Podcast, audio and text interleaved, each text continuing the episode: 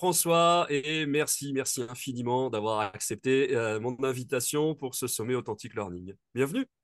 Merci Stéphane, bonjour à toi aussi et euh, avec grand plaisir de participer justement à ton merveilleux événement. Bon, ben c'est gentil et franchement, je suis très honoré. Alors, on va pas se cacher tout de suite, hein, François. On a travaillé un petit peu ensemble. Tu m'as formé sur les intelligences multiples et, euh, et c'est pour ça aussi que j'ai souhaité t'interviewer aujourd'hui euh, on va parler de l'apprentissage à l'âge adulte, on va parler de...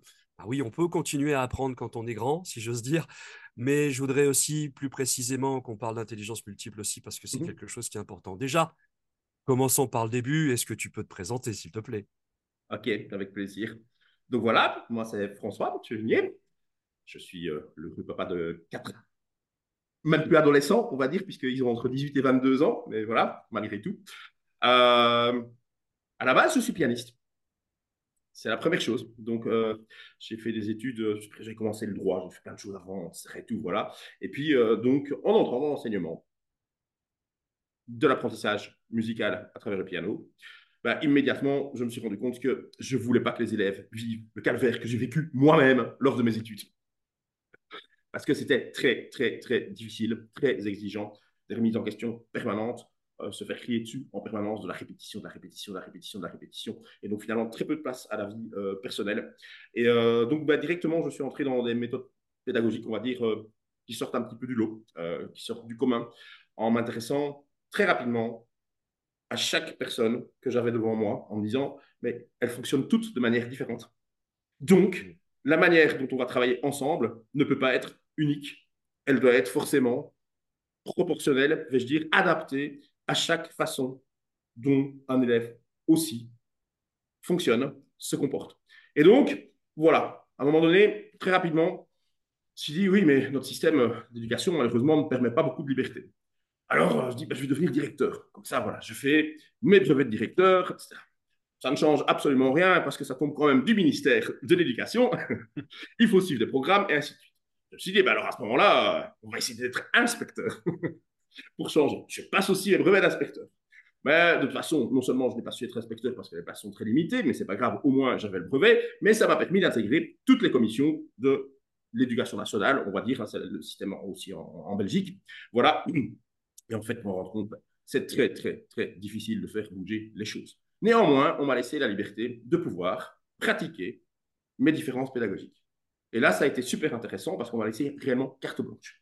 Et ça, ça a été super cool parce que j'ai introduit plein, plein de choses qui n'existaient pas auparavant. Euh, il y a des personnes qui se sont formées là-dessus aussi parce qu'elles ont bien aimé. J'ai pu former énormément d'étudiants aussi qui étaient euh, dans les conservatoires euh, nationaux supérieurs. voilà, donc c'était quand même super, super, super chouette à cet égard-là. Et puis à un moment donné, ben oui, je me suis rendu compte que ben, malgré tout, je ne pouvais pas développer tout ce que je voulais développer. J'ai quand même 25 ans d'enseignement là-dedans, de manière très voilà, très originale, très innovante. Et puis, j'ai décidé de m'installer. Passionné par le cerveau, je me formais déjà depuis des années à tous les niveaux, en psychologie pratique, en psychologie positive, en neurosciences, etc. Donc, je suis un boulimique d'apprentissage et de transmission aux autres, c'est ce que j'aime. Et donc, euh, oui, les intelligences multiples sont arrivées là aussi, à un moment donné. Euh, pendant dix ans, j'ai quand même beaucoup, beaucoup, beaucoup travaillé là-dessus. C'est pour ça que j'ai développé euh, pas mal de choses à cet égard-là, parce que justement, c'était la différenciation des personnes dans leur manière d'être de fonctionner, d'apprendre, et que tout le monde est différent, et que donc forcément quelque chose qui peut paraître simple pour quelqu'un peut paraître extrêmement compliqué pour une autre personne, et inversement. Et donc, voilà, in fine, ben, moi-même, j'ai créé Progressez-vous. Donc euh, là où maintenant, depuis quand même quelques années, non seulement ben, il y a des intelligences multiples, c'est clair, mais c'est du coaching pour euh, des étudiants, des étudiants, euh, attention, donc vraiment des adolescents ou au niveau supérieur, voilà, où je me suis formé énormément en orientation et en réorientation. La même chose, euh, comment je veux dire, au niveau des chefs d'entreprise, mais avec une particularité aussi, c'est qu'au fur et à mesure des années, je me suis très très fortement spécialisé dans l'accompagnement des personnes à haut potentiel, avec des troubles déficitaires de l'attention et avec des troubles 10, que ce soit chez les adolescents ou chez les adultes. Donc, ça, c'est une chose. Donc, actuellement, les activités, c'est vraiment beaucoup d'orientation, de réorientation. Pour l'instant, c'est le cas. Des étudiants qui sont entrés à l'université et puis qui se disent déjà après deux mois qu'ils ont fait fausse route. Ou des personnes, souvent dans la quarantaine, remises en question, hommes, femmes, euh, qui se disent euh, Oui, euh, je n'en peux plus dans mon métier, je, dois changer, j'ai l'impression d'avoir fait fausse route, de nouveau. Et alors, à ce moment-là, ben, aussi chez les chefs d'entreprise, mais avec cette particularité, encore une fois, que toute ma clientèle, c'est même pas moi qui le fais exprès, ils sont tous au potentiel. Voilà, ça c'est une réalité de terrain euh, que je vis, donc c'est vraiment, on dirait, ma spécialisation à ce niveau-là. Je donne toute une série de conférences, énormément de formations à l'étranger, et puis, euh, comme on en parlait juste avant, j'ai mon premier livre qui va sortir en co-auteur euh, au mois de janvier, le 10, qui est En finir avec l'auto-sabotage. Voilà, et qui est l'expérience non seulement du co-auteur et de moi de notre vie réellement au quotidien, mais aussi de tous les accompagnements qu'on a déjà pu faire auprès de plus de 1500, 2000 personnes, en fait, et de la réalité. Voilà. Donc, on a créé quelque chose qui est tout à fait euh, propre à, nous, euh, quelque chose qui n'existe pas. On a défini des typologies, on a mis un rescue guide en place pour te dire, OK, quelles sont les petites actions que je peux faire pour sortir, en fait, de mon autosabotage, de la spirale dans laquelle je suis. Et puis, euh, voilà, c'est le début d'une belle aventure. Voilà, Stéphane. C'est génial. Mais c'est pour ça que j'apprécie discuter avec toi, François. Alors d'abord parce que je me reconnais beaucoup en toi. Euh, moi aussi, j'ai été prof. moi aussi, j'ai essayé. Euh, et, et, c'est génial de voir cette évolution que tu as. Et puis, et puis, et puis ce bouquin, bah, je suis sûr que ça va faire un carton parce que je suis persuadé qu'il y a pas mal de gens qui se posent cette question-là et qui se disent, euh, voilà, on se, on se freine tout seul ou on se sabote tout seul. Voilà, rien que d'en parler maintenant, même les jeunes veulent l'acheter. Tous les potes de mes enfants veulent l'acheter en se disant waouh, je me retrouve dedans parce que moi aussi je fais ça. Voilà. On passe tous dans l'auto-sabotage dans la vie. En fait, c'est clair. Mais oui. Mais oui, malheureusement. Ou, malheureusement, c'est peut-être un passage obligé aussi. Hein, on en reparlera. Il ne pas refaire sur le, sur le thème. Bon, super. Je voudrais qu'on parle d'intelligence multiple, euh, François. Est-ce que, est-ce que, alors, on va, va pas refaire euh, toute la présentation des intelligences multiples, mais est-ce que tu peux nous expliquer le concept et surtout, est-ce que tu pourrais nous expliquer en quoi euh, ça a de l'importance dans l'apprentissage pour des adultes? Oui, tout à fait. Ok. Donc, si on parle des intelligences multiples au sens large, Howard Gardner a parlé de ce concept-là, donc qui était euh, professeur, euh, comment vous dire, à l'université d'Harvard et qui était forcément aussi euh, en docteur en sciences de la cognition, c'était de se dire que nous n'avons pas une intelligence unique. Nous avons tous des modes de fonctionnement différents et donc au lieu de se cadrer dans le fait que tout le monde apprend de la même manière, ben non, justement, tout le monde apprend d'une manière différente en fonction de sa perception aussi de l'apprentissage, d'une part, de ses capacités à mémoriser d'autre part, d'avoir la rétention d'informations et de sa sensibilité à toute une série de choses. Et donc, euh, ben, à un moment donné, une personne peut développer une intelligence ou des formes d'intelligence tout à fait particulières dans certains domaines et ne pas les développer dans d'autres domaines. Et à contrario, ben, d'autres personnes, voilà. Pourquoi est-ce qu'à un moment donné, il y a des matières qui paraissent faciles pour quelqu'un et extrêmement difficiles pour d'autres, alors que par contre, ben, utilisant d'autres outils dans un autre cadre, bah, en fait, euh, les choses vont complètement être inversées. Et donc, il en est arrivé à déterminer au départ huit ou après une neuvième forme d'intelligence. Encore une fois, ce sont des choses qui ne sont pas neuroscientifiques en tant que telles, c'est juste un modèle, donc c'est un outil, j'insiste là-dessus, c'est très important, en disant, ben, il y a le côté logico-mathématique, euh, qu'elle puisse utiliser à l'école tout le temps, c'est la rationalité, ce sont les choses qui sont structurées, qui sont balisées, etc. Euh, voilà, et, cette capacité à pouvoir jongler avec les choses euh, extrêmement rationnelles et avec aussi les concepts abstraits.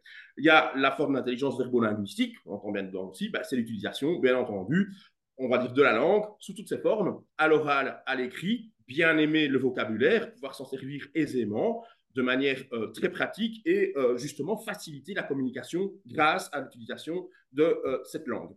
On a l'intelligence euh, visuo-spatiale, qu'on entend aussi, c'est cette capacité à pouvoir se projeter dans des choses, en fait, en, dirais-je, en trois dimensions, à pouvoir euh, imaginer les choses, les voir, en avoir une représentation mentale, généralement assez colorisée, d'une manière ou d'une autre, et pour lesquelles, forcément, il y aura toute une série d'outils qu'on pourrait utiliser lors de l'apprentissage, on y reviendra après, mais en tout cas, c'est, euh, même quand on a un projet, par exemple, c'est déjà pouvoir le visualiser, l'imaginer, le voir déjà réalisé, etc., c'est le visuo-spatial on va avoir l'intelligence euh, intrapersonnelle qui est justement cette capacité, quand on entend l'intra, à soi-même pouvoir euh, se poser des questions, à pouvoir analyser les choses, à se mettre en adéquation avec ce qu'on pense, ce que l'on a envie de dire, comment on va le construire, euh, etc.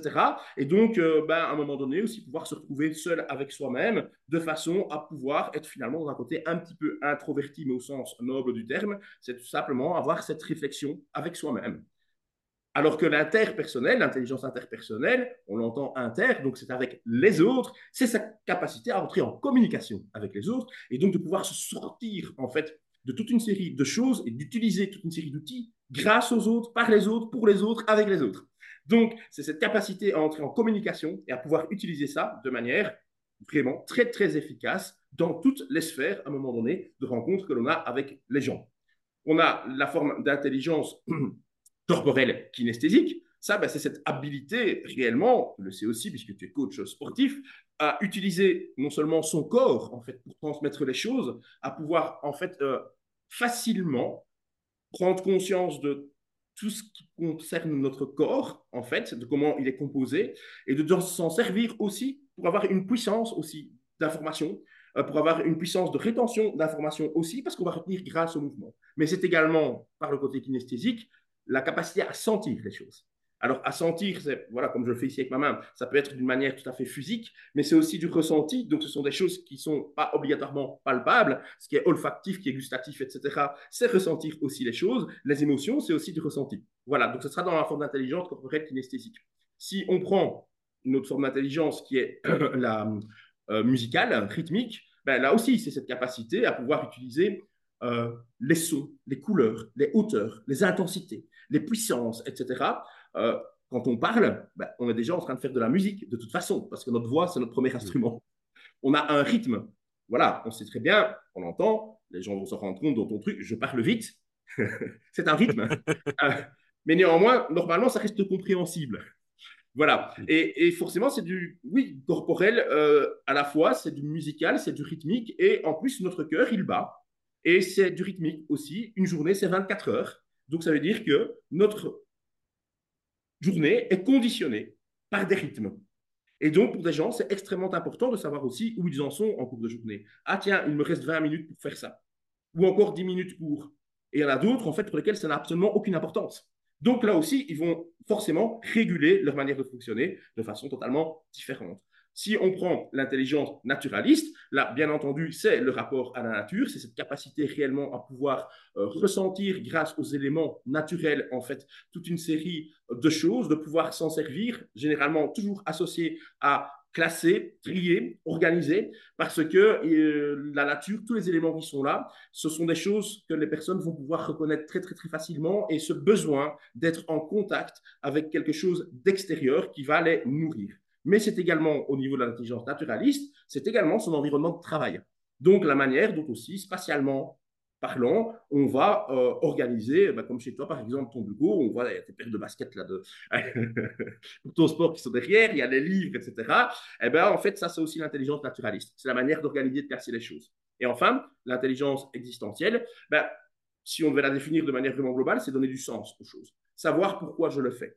Au-delà du fait de se poser des questions telles que est-ce qu'il y a une vie après la mort? Est-ce que éventuellement euh, il y a d'autres formes d'existence autres que sur la terre Des choses dans le genre, des croyances aussi euh, qui peuvent être religieuses, etc. Mais c'est d'abord donner du sens. Donc ça veut dire que des personnes qui à un moment donné doivent travailler, et c'est le cas, comme ça on fera le lien, non seulement dans leur cadre réellement de travail en tant qu'employé, euh, salarié, indépendant, peu importe, c'est, et les étudiants, bien entendu, s'ils ne savent pas donner du sens à quelque chose et qu'on leur demande de l'apprendre alors qu'ils ne savent pas à quoi ça sert, ils ne peuvent pas fonctionner. Ça, c'est l'intelligence existentielle. Voilà, j'espère que je n'ai pas été trop long pour faire ce petit résumé. C'est très bien, pardon, c'était essentiel de lire. Je vais rapporter une petite précision parce que les gens qui nous regardent connaissent peut-être pas forcément cette, euh, cette théorie. On ne peut pas dire je suis naturaliste, je suis interpersonnel, je suis euh, verbal, linguistique. C'est vraiment le mix de toutes ces intelligences qui font qui on est. Et euh, voilà, juste pour, le, pour, pour rajouter cette petite précision, et c'est quelque chose qui Pardon, excuse-moi François, vas-y, je t'en prie. Non, non, non, je te disais, euh, merci de le préciser. ouais, c'est important, c'est important euh, et, et, c'est ça qui est intéressant. Bien sûr qu'on va avoir des intelligences qu'on active plus que d'autres, mais euh, et c'est ce qui fait qui on est, mais c'est aussi ce mix de ces neuf intelligences qui font qui, voilà, on est unique quoi. On, est unique. On est unique et on est tous capables. C'est ça qui est surtout important, le message là-dedans, c'est qu'on est unique, on est tous capables. Et pour faire le lien, comme tu le demandais, avec les adultes, mais oui, c'est important. Parce que justement, comme je l'expliquais dans ma petite présentation, quand je reçois des adultes qui ont 40 ans, qui ont 30 ans, 35 ans, et qui se disent j'ai fait fausse route, ah ben généralement, moi, de toute façon, la première chose que je fais avec eux, c'est d'abord le questionnaire d'intelligence multiple. Avant toute autre opération. C'est pour avoir cette prise de conscience. Tiens, généralement, oui, c'est maintenant, maintenant qu'on a analysé ça, c'est bien comme ça que je fonctionne, c'est bien ceci, c'est bien cela. Et dans le cadre de mes activités, ben, ce sont des choses qui ne sont pas activées. Donc, j'en arrive à m'ennuyer.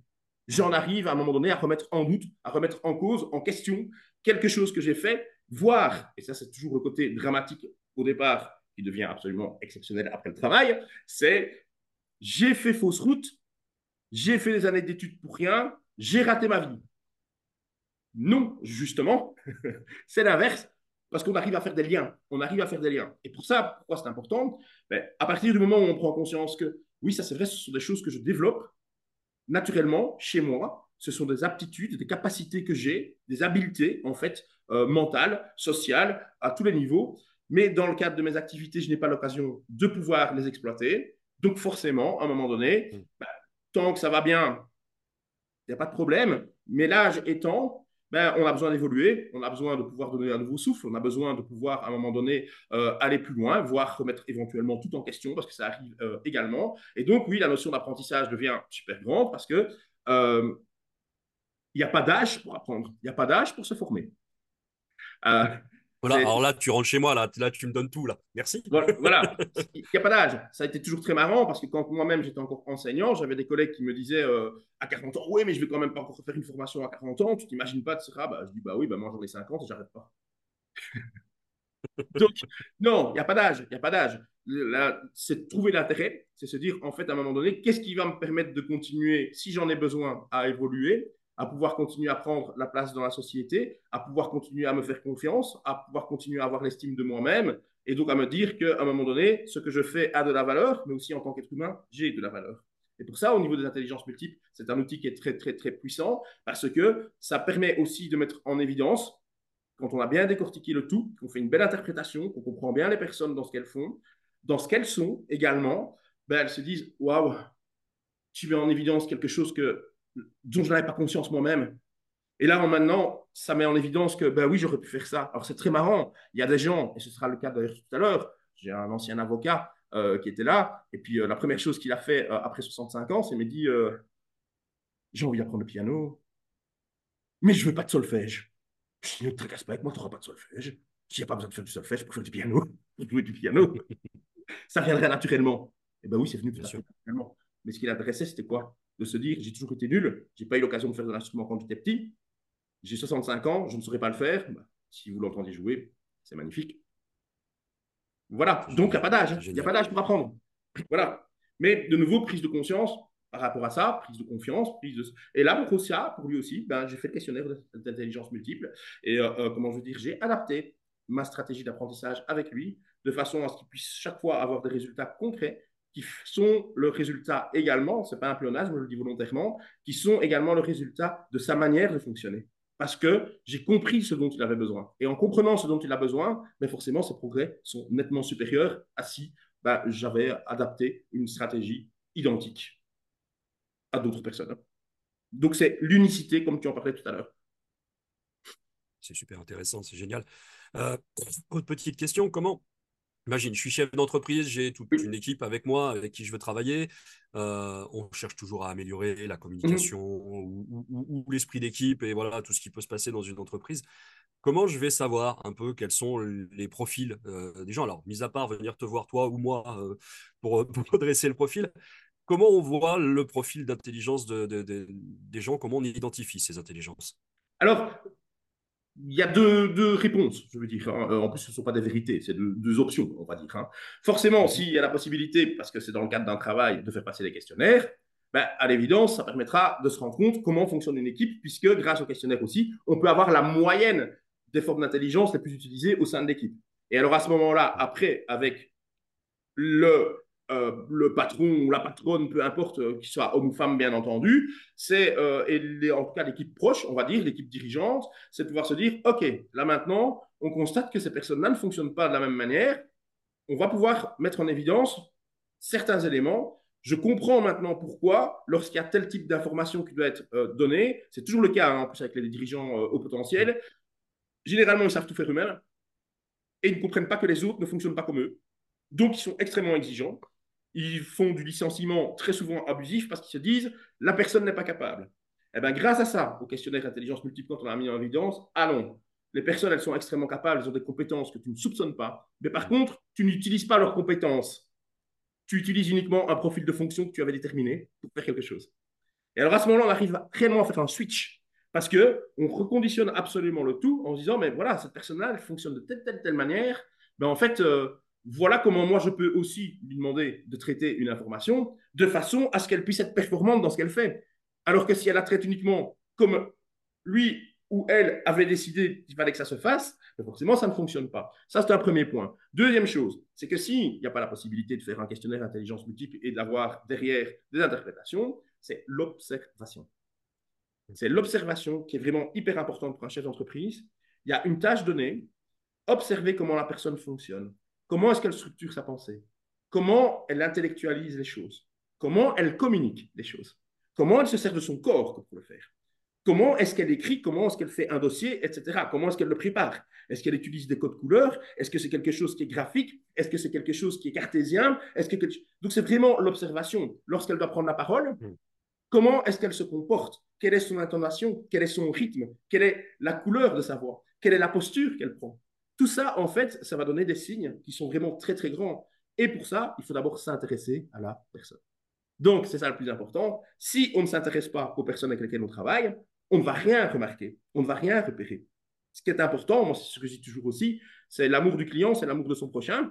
Et donc, en fait, quand on dit observer, mais c'est avec bienveillance, c'est pas du jugement, c'est observer se dire, ben oui, tiens, quand à un moment donné, tu remarques que une personne est en train peut-être de plancher difficilement sur quelque chose, et que plutôt de se dire, mais enfin, je ne comprends pas comment tu n'y arrives pas. C'est pourtant facile. Ça, c'est toujours la réflexion qu'il y a partout, que ce soit à l'école, que ce soit dans le domaine, c'est tout le temps.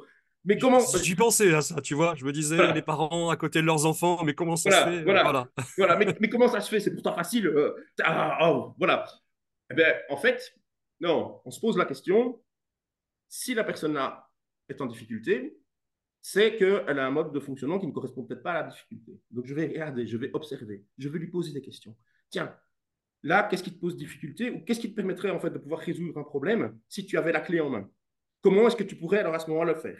Et à ce moment-là, on commence à comprendre et puis on va trouver en fait ensemble, dire ah ben voilà, je comprends maintenant comment toi tu es en train de réaliser la chose, je comprends comment tu l'as intellectualiser, je comprends ton cheminement mental, je comprends ça, voilà peut-être là où ça bloque, est-ce que tu veux qu'on en parle et que je te montre peut-être quelque chose qui...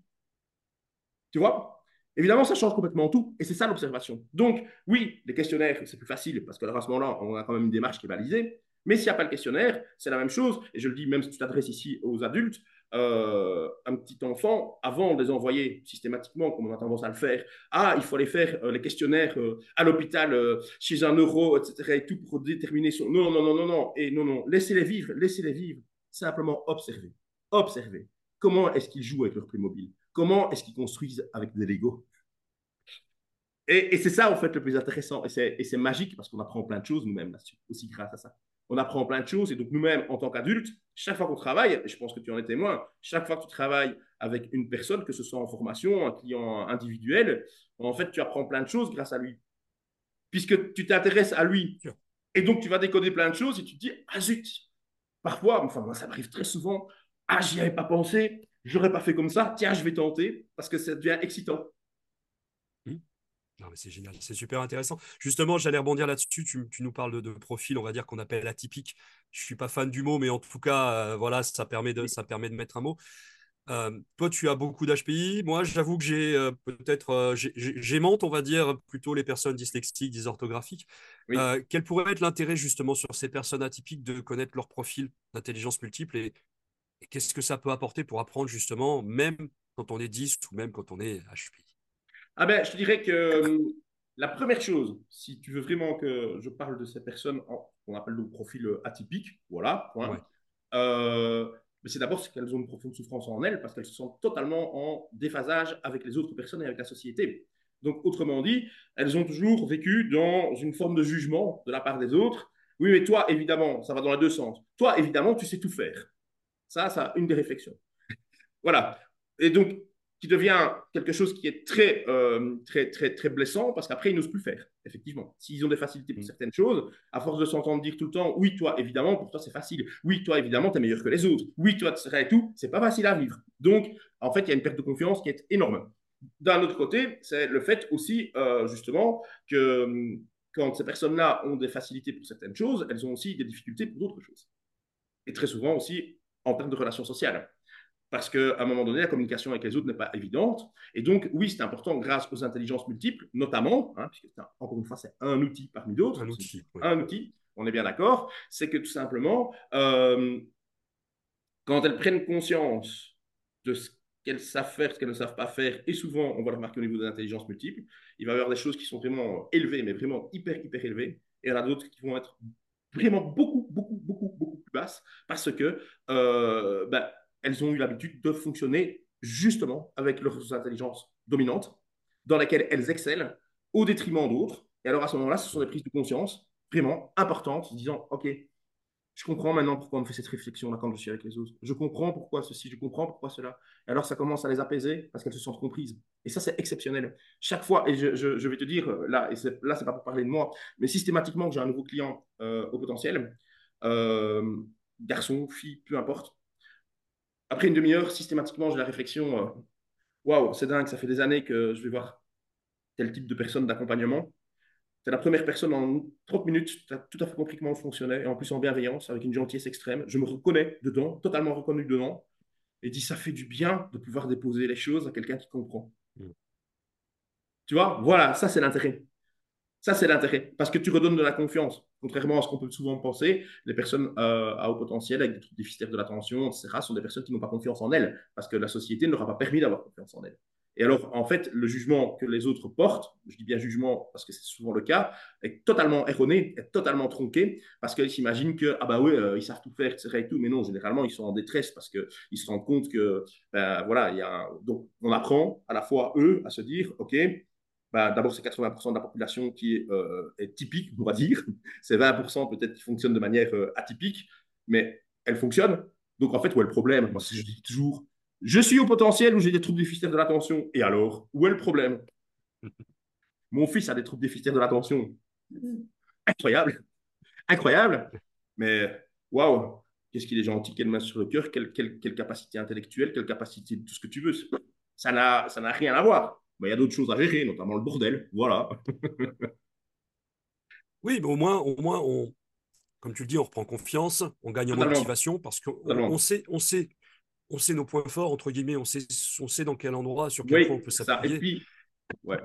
Tout le monde est capable. Tout le monde est capable. Et pour les adultes, justement, tous ces adultes qui arrivent, qui sont à un moment donné, euh, qui se disent j'ai raté quelque chose, quoi que ce soit. Non, justement, non, non. Vous êtes adulte, vous êtes capable maintenant en plus de prendre conscience non seulement de votre potentiel, mais aussi des choses, peut-être, certaines limites, mais vous avez encore cette capacité à pouvoir apprendre et évoluer. Et donc ça, c'est magique. Quand tu le redonnes ça et que je te dis que tu as une personne de 40 ans, 45 ans, 50 ans qui se dit oui, c'est terminé, et de toute façon, maintenant, je vais tomber en burn-out. Non, non, non, tu vas pas tomber en burn-out. Attends, attends. On va voir ce qu'on peut reconstruire. Tu vas voir ce que tu peux reconstruire. Tu vas reprendre. Et comme je le dis, bah, on gagne notre vie sur le sourire des gens. Tu vois? Moi, je gagne ma vie sur le sourire des gens. C'est pas l'argent qui me fait gagner ma vie. C'est une personne, quand elle arrive, qu'elle pleure, et qu'après qu'on ait fait un travail, elle a un sourire jusqu'aux lèvres et qu'elle te dise Ah, merci, c'est grâce à toi. Je leur dis toujours Mais non, c'est pas grâce à moi.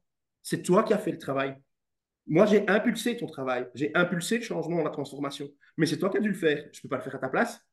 Par contre, quand ils ont le sourire comme ça, ben, tu dis Waouh, c'est magique. C'est magique. Donc, oui, adulte, ben, adulte, que du contraire, dites-vous, c'est génial. Je peux faire plein de choses que je n'ai pas pu faire quand j'étais petit. Génial. Et en pleine conscience. Et en, oui, c'est ça, en, pleine conscience. Et, et, en, liberté et, ça, et en, choix. En choix. Donc, c'est-à-dire maintenant, je prends, je fais le choix de pouvoir continuer à évoluer dans. Et ce n'est plus quelque chose qui est imposé par un système scolaire ou par les parents. Donc, en fait, c'est exceptionnel de se dire, je suis adulte, donc en fait, je peux devenir libre. C'est génial. Waouh, euh, je ne sais plus quoi dire moi après ça, c'est magnifique ce que tu viens de dire, c'est top. Euh, si je voulais rebondir sur, sur, sur l'apprentissage, l'éducation, comment tu vois l'avenir? Parce qu'on on est quand même dans une phase je la trouve un peu, un, peu ambivalente, c'est-à-dire qu'on a, on a, on a, on a des choses qui se ferment complètement et qui sont pas super ouvertes sur l'évolution des gens, etc. Et en même temps, je trouve qu'il y a de plus en plus aussi de gens qui commencent à réfléchir sur comment ils fonctionnent, sur euh, leur évolution. Comment tu vois les choses, toi, et comment tu vois l'avenir, justement Là, on va essayer de le voir positif, hein, mais euh, qu'est-ce que tu en penses, toi? Alors, euh, écoute, moi, je suis assez positif, effectivement. Dans la mesure où, en tout cas, ici euh, en, Belgique, malgré tout, euh, il y a énormément de choses qui sont mises en place pour les adultes. Donc, euh, en termes de formation alternée, de formation courte, certificative, tout ce que tu veux, il y a énormément, énormément de choses qui ont été mises en place quand même ces dernières années en se disant que tout le monde avait encore la possibilité justement de pouvoir évoluer, de pouvoir trouver un travail, de pouvoir se former, alors pas obligatoirement eu la possibilité de le faire quand ils étaient plus jeunes. Donc de ce côté-là, je trouve ça plutôt très très très positif parce qu'il y a la possibilité d'entrer dans quelque chose qui soit euh, à la fois euh, très valorisant personnellement, qui soit rémunérateur sur un plan financier aussi euh, dans le travail que l'on a, tout en se disant je ne suis pas obligé de reprendre un parcours qui va durer 3 ans, 4 ans, 5 ans si on était en études supérieures ou à l'université. Et donc, de ce côté-là, je suis euh, assez positif parce que euh, il y a des choses qui sont mises en place, c'est de mieux en mieux organisé. Et puis surtout, comme tu le dis, il y a beaucoup de prise de conscience, en fait, là maintenant, des adultes. Euh, voilà, je suis plus inquiet par rapport aux ados que par rapport aux adultes. Voilà. Et notamment après la période post-Covid, parce que pendant la période Covid, et c'était un petit peu partout, sauf dans les pays nordiques, on s'est intéressé énormément aux personnes âgées, et à juste titre, puisque c'est forcément les euh, personnes, voilà, je veux dire, pour lesquelles euh, ça aurait été, euh, tous les effets de la Covid, en fait, étaient les plus sensibles, forcément, mm. mais on ne s'est pas occupé du tout des jeunes.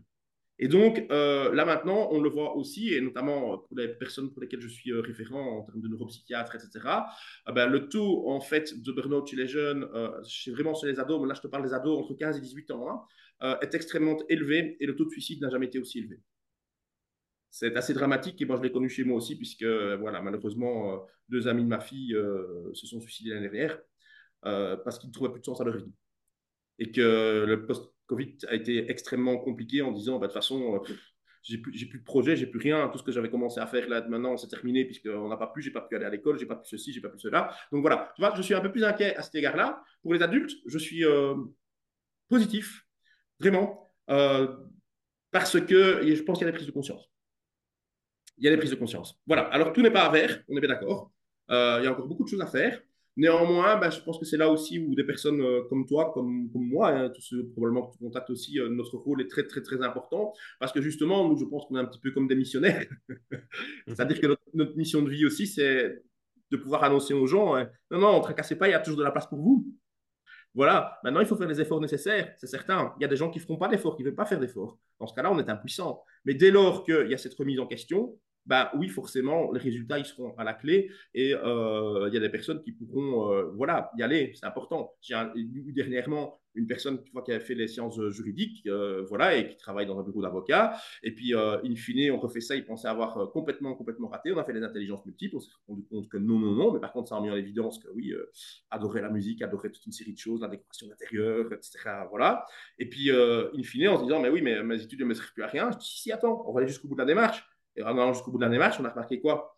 En fait, que dans le secteur justement de la logistique et notamment dans le secteur douanier, on a obligatoirement besoin de personnes qui ont fait des sciences juridiques. Pourquoi? Ben, Forcément, toutes les douanes, et chez Amazon, et tout, ils en sont bourrés, etc. Ben voilà, maintenant, c'est pas compliqué. Changement de secteur, elle travaille dans le secteur logistique en gagnant 2000 euros de plus par mois que ce qu'elle gagnait avant. Voilà. Ça aide. voilà, c'est ça que je disais. Tu vois, quand tu as le sourire comme ça, et c'est pour ça que je dis, euh, quelqu'un qui veut, ah, les adultes justement, c'est le message à faire passer. Non, non, croyez encore là maintenant que vous pouvez y arriver. Ne le croyez pas, surtout passez à l'action, faites-le et vous allez pouvoir transformer votre vie. C'est pour ça que je dis je suis positif, parce que s'il y a une prise de conscience, mais c'est génial. Tout ce qui est mis là maintenant, en fait, euh, on a accès à tout, en fait. Les adultes là maintenant, ils ont accès à tout. Tu peux tout apprendre. Que ce soit en ligne, que ce soit en direct, que ce soit en suivant des cours, que ce soit en faisant des formations, des micro-formations, il y a accès à tout. C'est magique. C'est génial parce que tu, amènes de l'eau à mon moulin. C'est un peu le but moi, de, de, se sommer et de, et de faire prendre conscience que voilà, il n'y a, y a, rien de définitif. C'est pas parce qu'on sort de l'école que tout s'arrête. on peut continuer à apprendre, on peut continuer à évoluer. Et, et, comme tu le dis, il ben, faut en avoir envie. Mais je pense que les gens, s'ils sont connectés avec nous, j'ose espérer que ça les intéresse. Donc je pense qu'on a déjà. Je peux supposer que tous ceux qui vont suivre effectivement ton, ton sommet, bah, clairement, c'est des gens qui sont dans cette dynamique. Hein. Bien sûr, bien sûr. Je vais avoir, je, l'espère aussi, et s'ils nous regardent, des formateurs. Et justement, euh, toi qui as été enseignant, euh, directeur, presque inspecteur, euh, quel conseil tu pourrais donner à des formateurs qui veulent accompagner des adultes justement et en intégrant cette théorie des intelligences multiples dans leur formation? Qu'est-ce que, quel petit conseil tu pourrais leur donner? Formez-vous aux intelligences multiples. mais encore. mais encore. En fait, conseil, premier conseil, euh, c'est d'abord miroir, miroir de soi-même. Comment est-ce que je fonctionne? Comment est-ce que je prépare mes formations? Tiens, finalement, comment est-ce que je m'y prends? Quelle est ma manière de préparer en fait une formation? Est-ce que je pars d'un contenu? Est-ce que je fais d'abord des recherches? Est-ce que j'organise? Est-ce que je structure? Est-ce que je laisse comme ça Je fais d'abord un brainstorming, etc. C'est de se dire aussi, tiens, finalement, moi, comment est-ce que je fonctionne? Deuxième chose, deuxième conseil. Quand on prépare une formation, c'est là où souvent on se trompe, et donc moi aussi à l'époque, il ne faut pas préparer une formation pour un contenu qu'on souhaite dispenser, mais bien se poser la question, les personnes qui vont suivre cette formation, avec quoi vont-elles repartir? Hmm. Donc, qu'est-ce qu'elles vont avoir à mettre dans leur besace comme nouvelles compétences qui vont faire qu'elles vont pouvoir aussi continuer à transformer leur vie? Et donc, alors à ce moment-là, ça change complètement la manière de préparer un contenu, parce qu'il est bien fait en fonction de ce qu'on appelle le destinataire final, la personne qui va pouvoir utiliser réellement ce qu'elle aura pu engranger durant cette formation, et non pas par rapport à un contenu qu'on veut dispenser. Ce qui met en évidence, bien entendu, le drame dans l'enseignement, puisque ce sont des contenus qui sont imposés par des programmes assez arriérés. je ne faut pas avoir peur de le dire, pas le dire. Oui, oui, qui n'ont pas été renouvelés depuis, depuis des lustres, en fait. Et donc, en tant que formateur, on a justement cette possibilité de se dire, mais je vais avoir, en fait, tous des gens différents, si j'ai préparé ma formation de manière unique et que je n'ai pas pensé que dedans, j'aurai des gens qui seront plus visuels. J'aurai des des gens qui auront besoin d'une structure. J'aurai des gens qui auront besoin peut-être de circuler dans une salle, de pouvoir bouger. J'aurai des gens aussi qui auront besoin d'humour. Il y aura des gens pour lesquels il faudra absolument que je donne du sens à ce qu'ils sont là. Eh bien, c'est de se dire qu'en fait, préparez vos formations, mais en fait avec plein de canaux d'ouverture différents, sachant que la multiplicité des personnes que vous allez avoir sur place, leur manière de fonctionner étant différente, vous allez toujours pouvoir rebondir. Vous n'allez pas vous enfermer vous-même dans quelque chose que vous voulez donner, mais vous allez pouvoir adapter en cours de journée à la réalité des gens que vous allez rencontrer. Et ça, ça change diamétralement la relation. Voilà. Merci François, merci beaucoup. Je vais te poser une dernière question parce que c'est un petit peu la question que je pose à, à tous mes invités au fur et à mesure de, des, des interviews. Question un peu plus personnelle. Qu'est-ce que tu as appris, toi, récemment, et comment tu t'es ressenti Ah, ce que j'ai appris récemment? Oh, beaucoup de choses. Parce que j'apprends des choses tous les jours, tous les jours, tous les jours. Euh, récemment, dirais-je, c'est cette soft skills qui est vraiment, euh, et je l'avais déjà, mais euh, c'est vraiment la persévérance. Mais aussi la persévérance dans mes relations personnelles, je veux dire, avec les mhm. gens, ou à un moment donné me disant, voilà, c'est terminé, ça va plus fonctionner parce que, parce que, parce que. Et j'ai tenu bon, j'ai tenu bon, j'ai tenu bon. Et non seulement ça a refonctionné, ça a pris plusieurs mois, mais encore de manière beaucoup plus puissante qu'avant qu'il y ait éventuellement un blocage. Et donc cette persévérance, se dire qu'à un moment donné, et donc je fais le lien aussi, je me suis posé des questions, tiens, qu'est-ce qui fait dans mon comportement que et donc, de nouveau, une sorte d'analyse introspective, intelligence intrapersonnelle, mais aussi porteuse de sens, vraiment au niveau de l'existentiel, me dire, tiens, si à un moment donné, il y a eu un blocage dans une relation, c'est pas l'autre ou c'est pas toi ou c'est pas... Non, c'est... On a créé la relation, et donc j'ai appris, clairement, ce ne sont pas les gens qui sont malades, c'est la relation qui est malade. Donc, ça veut dire que c'est le rapport à ce qu'on donne, en fait, à l'événement, et cette relation qui est malade.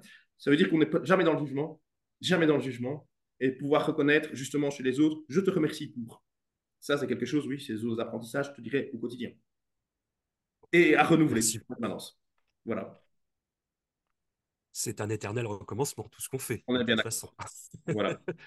Bon, merci beaucoup François. Je me suis Merci régalé avec toi et à t'écouter. Euh, on mettra le lien pour le livre. Allez l'acheter, profitez-en. hein. On finira avec l'autosabotage de, de François Chevigné. En Et Maxime collaboration. François, j'ai oublié le nom, avec euh, Maxime Coignard, qui est en Suisse. euh, Maxime Coignard, pardon, voilà, qui est en Suisse. Ok. Merci encore. euh, Avec et plaisir, puis à très bientôt, François, et à bientôt à tous.